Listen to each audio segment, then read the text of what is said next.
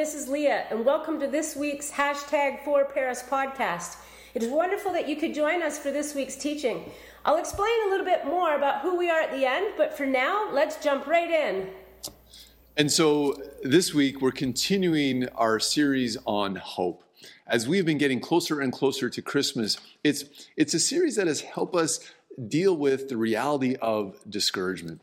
And my my intention is not to be flippant, not to just kind of say, "Hey, listen, we need to sort this out and be more optimistic," because I realize that in life, we all face difficulties. We all face hardships. It it doesn't matter if you are a follower of Jesus or not. Difficulties don't suddenly leave your life. And so the place I want to land is where do we find hope in the midst of the difficulties?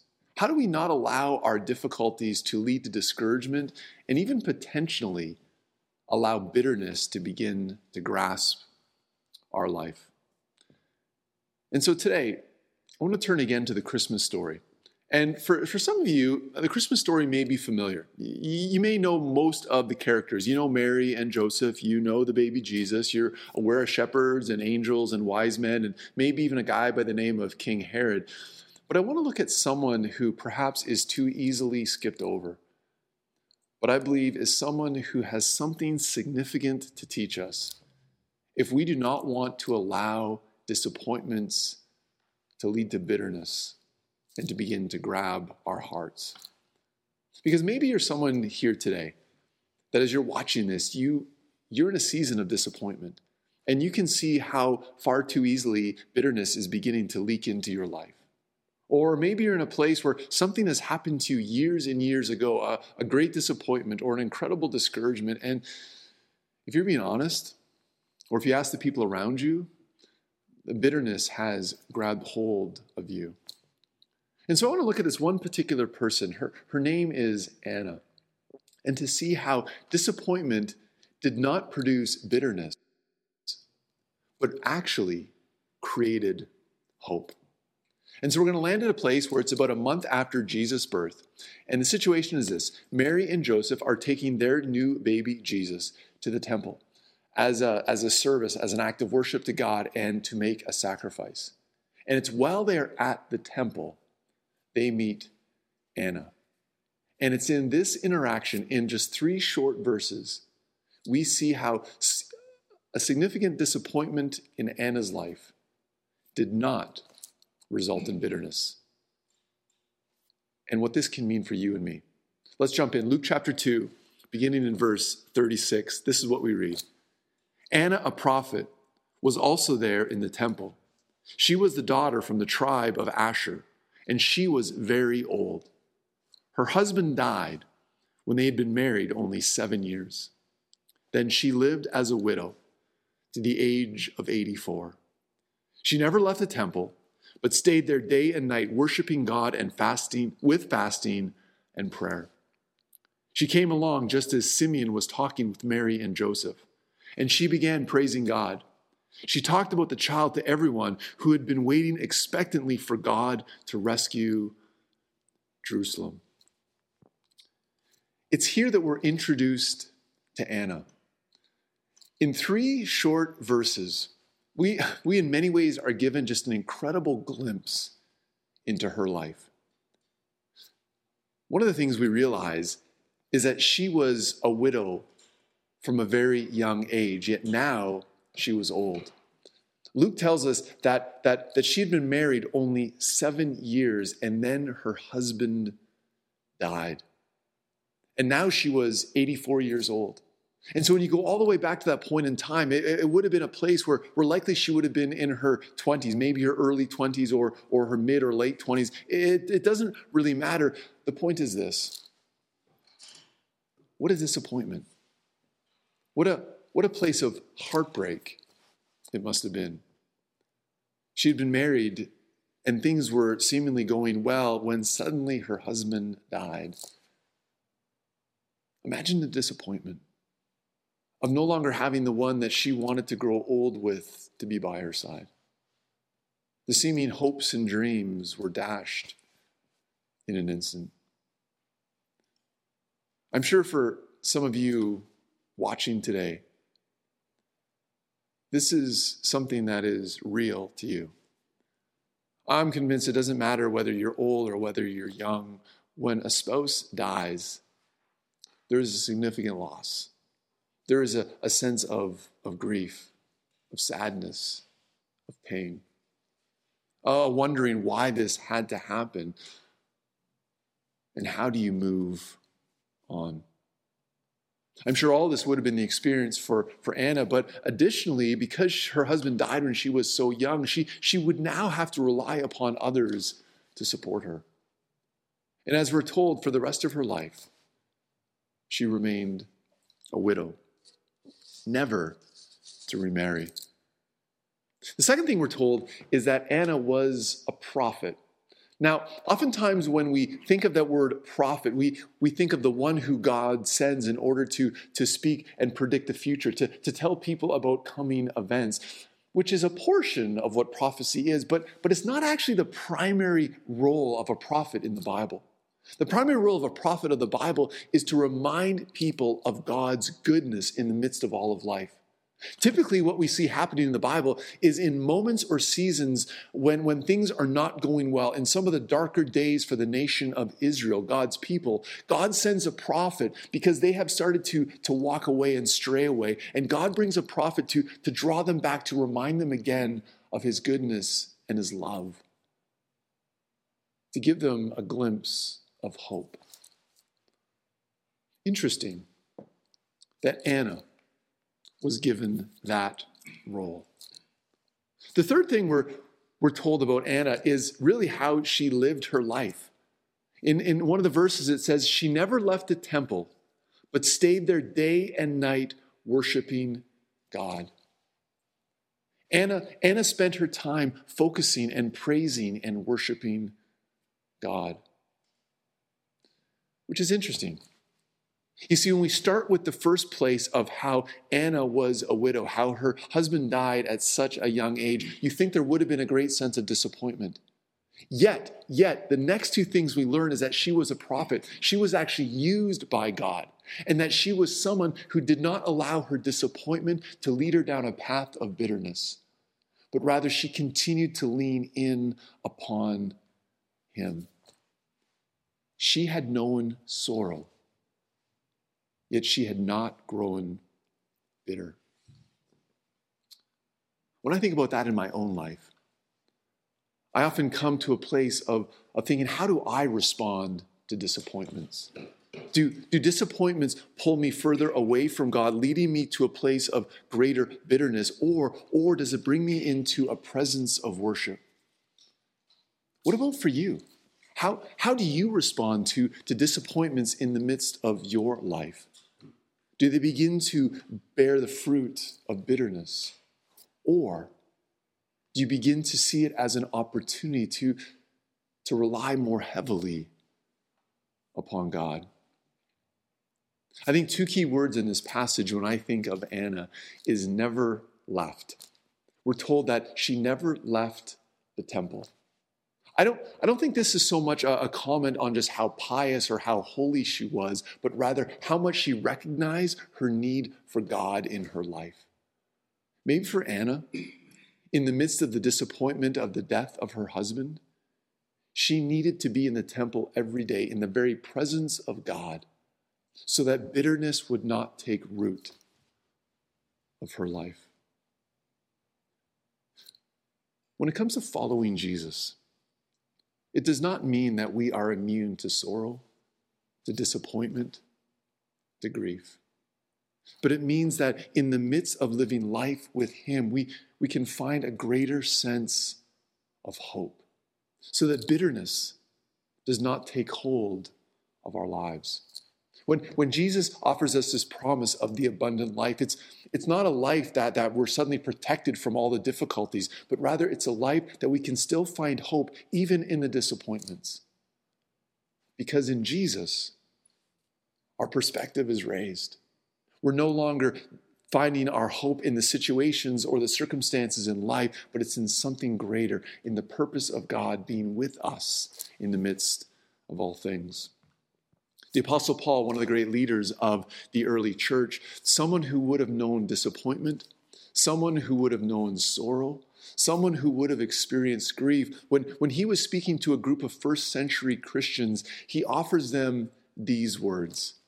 In 1 Thessalonians 4, beginning in verse 13, this is what the Apostle Paul says. And, and may these words begin to take root in your life. He says, We want you to know what will happen to the believers who have died, so that you will not grieve like people who have no hope. For since we believe that Jesus died and was raised to life again, we also believe that when Jesus returns, God will bring him back with him, the believers who have died. The situation for the Apostle Paul is that there are Christians who are struggling with the grief of those that they love no longer being with them. And I love what Paul says. He says, You will not grieve like people who have no hope. Notice, notice Paul isn't saying, Listen, in the midst of, of disappointments, in the midst of sorrow, you just need to kind of suck it up. No, he's recognizing the fact that even though we have this hope in Jesus, there's still going to be grief, but it's going to be grief of a different kind. It's going to be a grief that doesn't lead to bitterness. It's going to be a grief that doesn't lead to despair. Why? Why? Because we have the hope of Jesus. The, the very hope that, that what raised Jesus from the grave, which did not give death the final word, is the same reality that we will experience when we put our hope and trust in God. It's, it's a sense of hope that is not just simply based upon the promise of eternal life, but, but the promise that God is with us, that God is in control, that God has a plan. These are words that would have been spoken after the life of Anna.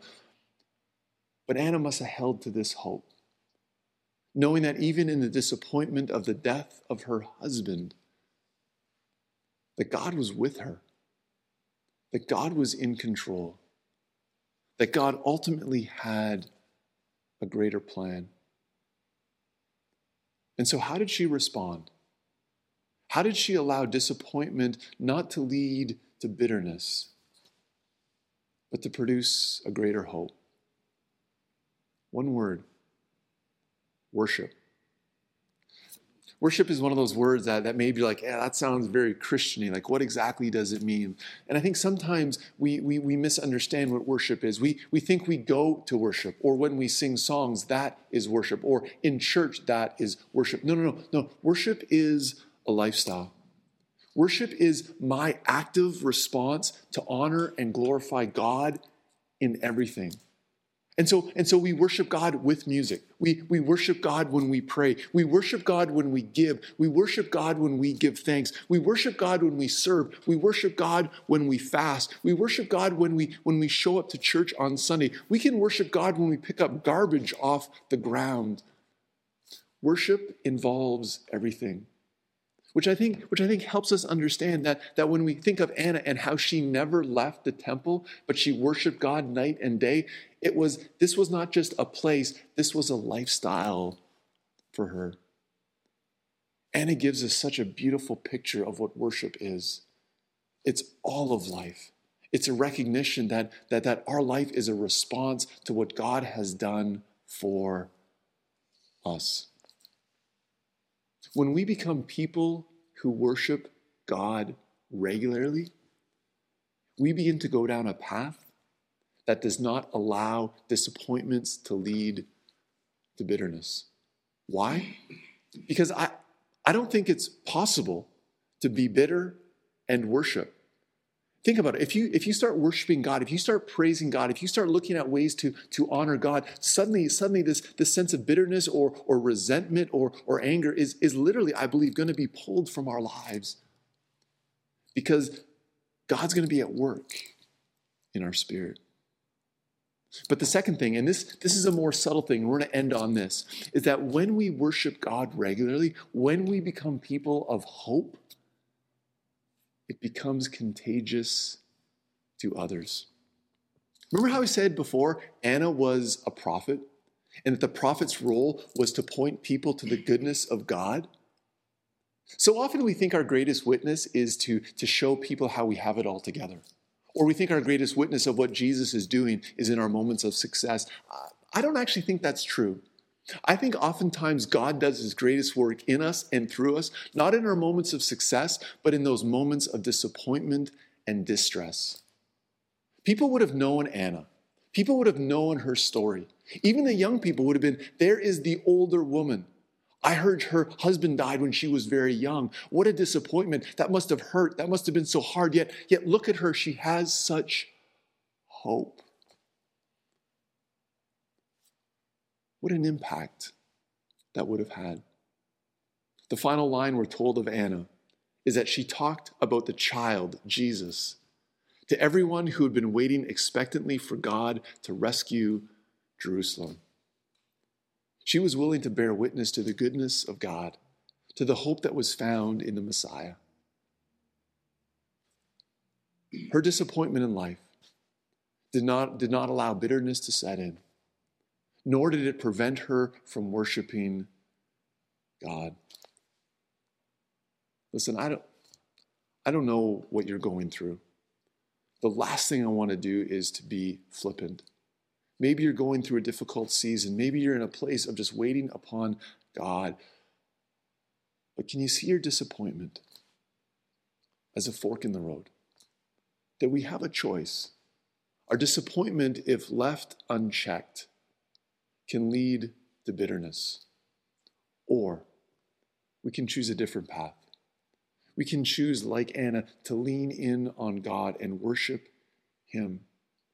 Not, not with our perfect lives, not with necessarily even the right words, but we bring our focus and attention back to God and begin to see how He will plant hope in the place of bitterness in your life. I need this. You need this. We need this. And so the place to begin is in worship, using our lives as an opportunity to praise God. And so this week, this week, when disappointment sets in, use it as an opportunity to step forth to God, to maybe use music, Maybe use prayer. Maybe just showing up to church is an opportunity for you to bring your attention away from the disappointment and bring it back to Jesus. Because when you do, like Anna, it will not only produce hope in you, your hope will begin to leak into the lives of others. Let's pray together. And so, God, I just pray for those that are watching today that they may know that you know them intimately. That, that you know the disappointments or the distress or the discouragement that they are facing. God, may you bring your peace and hope into their lives so that disappointments will not lead to bitterness, but their disappointments will redirect them towards you, to worship you, to focus upon you. For we ask this all, Jesus, in your name. Amen. And so, and now, may the God of all hope fill you with his goodness, his love, his joy and peace today and in all of your tomorrows. Amen.